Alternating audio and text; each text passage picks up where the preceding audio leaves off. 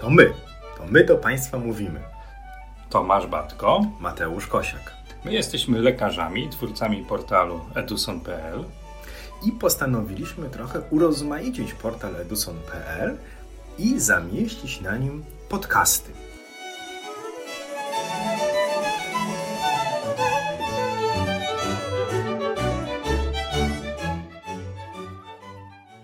Dzień dobry. Dzień dobry. Dzisiaj temat jest następujący, a mianowicie przestrzeń zaotrzewnowa. Trudny temat, bo też wielu z nas ma duże problemy z oceną tej części jamy brzusznej. Ale wiesz, można ten temat odpowiednio uprościć. Tak, Na- wpisując wynik badania USG, przestrzeń zaotrzewnowa nie do oceny, przesłonięta przez gazy. Proste?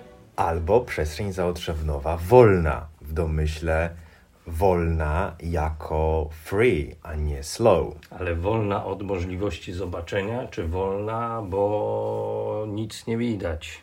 No i chodzi o to, żeby najprostszym sposobem poradzenia sobie z przestrzenią zaotrzewnową nie było jej niezauważanie, nie było pomijanie tej przestrzeni zaotrzewnowej. Jest teraz też czasami taki trend, że dzieli się na jamę brzuszną, na narządy jamy brzusznej i narządy przestrzeni zaotrzewnowej, w domyśle układ moczowy. Wtedy to badanie jamy brzusznej podzielone na dwa odcinki staje się badaniem bardziej specjalistycznym, bardziej profesjonalnym.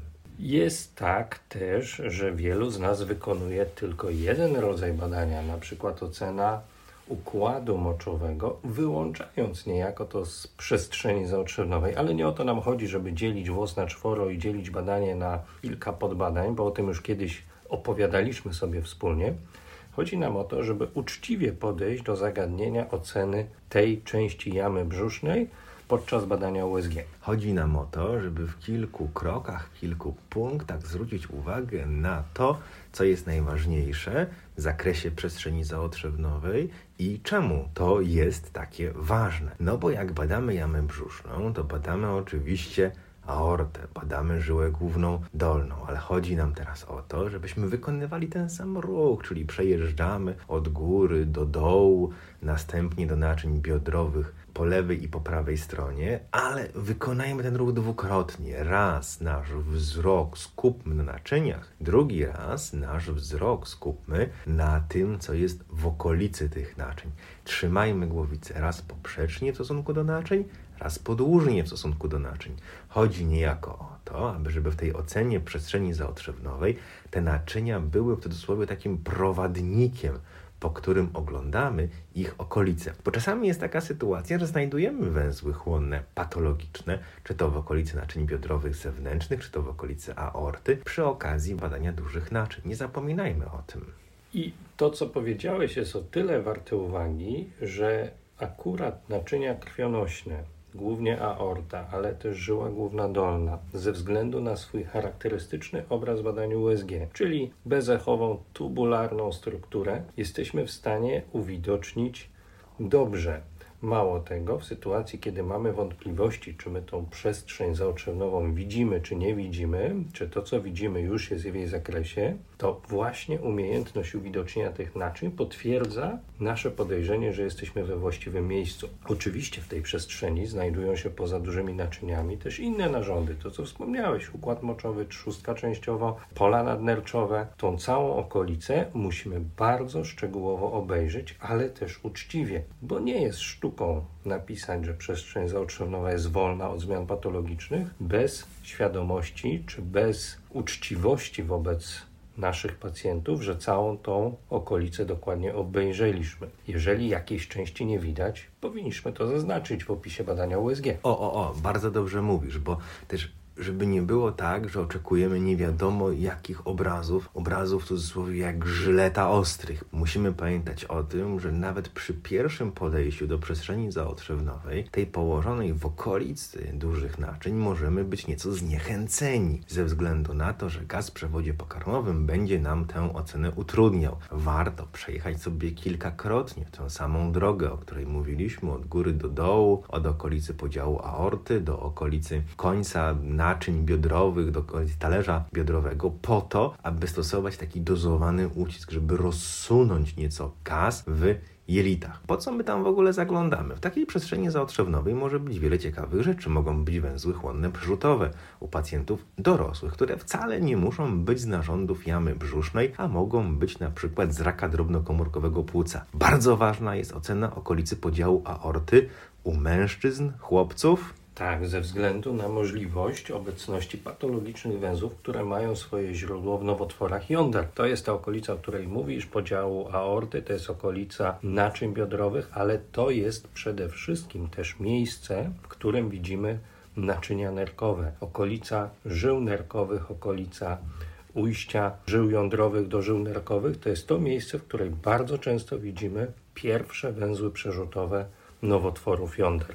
I pamiętajmy o tej ocenie wzdłuż naczyń biodrowych. Tam mogą lokalizować się patologiczne węzły chłonne, na przykład przebiegu chłoniaków. I pamiętajmy, że nie zawsze poszerzenie układu kielichowo-miedniczkowego w nerce to złóg w moczowodzie bądź wada układu moczowego, ale czasami to ucisk na moczowód w przestrzeni zaotrzewnowej przez patologiczne węzły chłonne. I to są takie sytuacje, które wtórnie każą nam tą okolicę obejrzeć. Mam na myśli to, co mówi, że jeżeli mamy ucisk na naczynia na przykład, to możemy mieć objawy widoczne w całkiem innych regionach ciała, które świadczą o pewnych patologiach w tej okolicy. Bo jeżeli zgłasza się do nas pacjent, mężczyzna, z żylakowatością powrózka nasiennego. I widzimy poszerzone naczynia splotu wiciowatych po stronie prawej albo po stronie lewej, a wcześniej nie było żadnych problemów, to jesteśmy zobligowani do obejrzenia okolicy ujścia żył jądrowych, czyli wspomnianej przez nas wcześniej okolicy żył nerkowych, czy nie ma tam patologicznych zmian, czy nie ma zmian, które uciskają na naczynia nerkowe, czy nie ma zmian w obrębie nerek, czy w obrębie przestrzeni zaotrzewnowej. Panie doktorze, a pokaże pan przewód żółciowy wspólny? Panie doktorze, a pokaże pan wyrostek robaczkowy? Bo my byśmy wyrostek chcieli zobaczyć. Nawiązuje tutaj do tego, że w krzywej uczenia nie ma co przeskakiwać pewnych segmentów, nie ma co robić pewnych kroków zbyt szybko. Chodzi nam o to, że często młodzi adepci ultrasonografii chcą zobaczyć wyrostek, przewód żółciowy wspólny, a nie opanowali jeszcze albo nie mają zbyt dużej woli do tego, żeby opanowywać okolice przestrzeni zaotrzewnowej. Bo jest jeszcze jedno bardzo ważne dojście do przestrzeni zaotrzewnowej, które często jest pomijane i temu pomijaniu mówimy nie. Na to się nie godzimy. To jest przyłożenie głowicy równoległe do osi długiej ciała w linii pachowej środkowej, w linii pachowej tylnej. I wtedy przykładając głowicę w linii pachowej środkowej, bądź kierując ją nieco do linii pachowej tylnej. Po stronie prawej oczywiście przez okno wątrobowe. Tak, tak będzie łatwiej, chociaż u młodszych pacjentów, zwłaszcza u dzieci, też ten region będziemy ładnie widzieć od strony lewej. To nie jest problemem u części pacjentów, ale musimy pamiętać o tym, że wtedy oglądamy sobie pacjenta na ekranie patrząc od góry. Od boku prawego przez środek ludzkiego ciała aż do boku lewego, który będziemy widzieć na dole ekranu. I wtedy z tego przyłożenia głowicy bardzo ładnie widzimy przynajmniej część, wykorzystując okno wątrobowe, przestrzeni między dużymi naczyniami, między IVC a aortą, co może być ułatwieniem wtedy, kiedy mamy dużą objętość gazów w jelitach. Bo to jest ten trik ultrasonograficzny, że w sytuacji, kiedy z przełożenia poprzecznego w linii pośrodkowej ciała, czy podłużnego tej przestrzeni zaotrzewnowej wzdłuż dużo naczyń nie widzimy, to właśnie przyłożenie głowicy od prawego boku, linia pachowa środkowa, linia pachowa tylna pozwala nam uwidocznić tą przestrzeń zaotrzewnową nawet od przepony stopniowo, stopniowo w dół. Podsumowując samą technikę badania, pamiętajmy, aby stosować dozowany i konkretny ucisk, przykładając głowicę od przodu.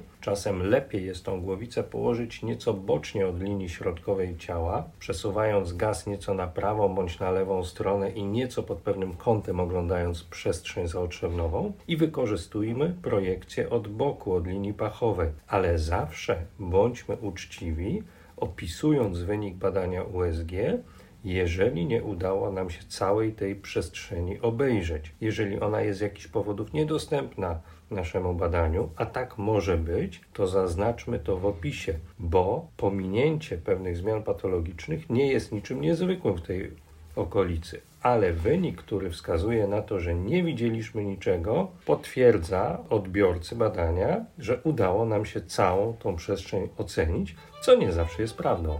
Powodzenia. Wszystkiego dobrego.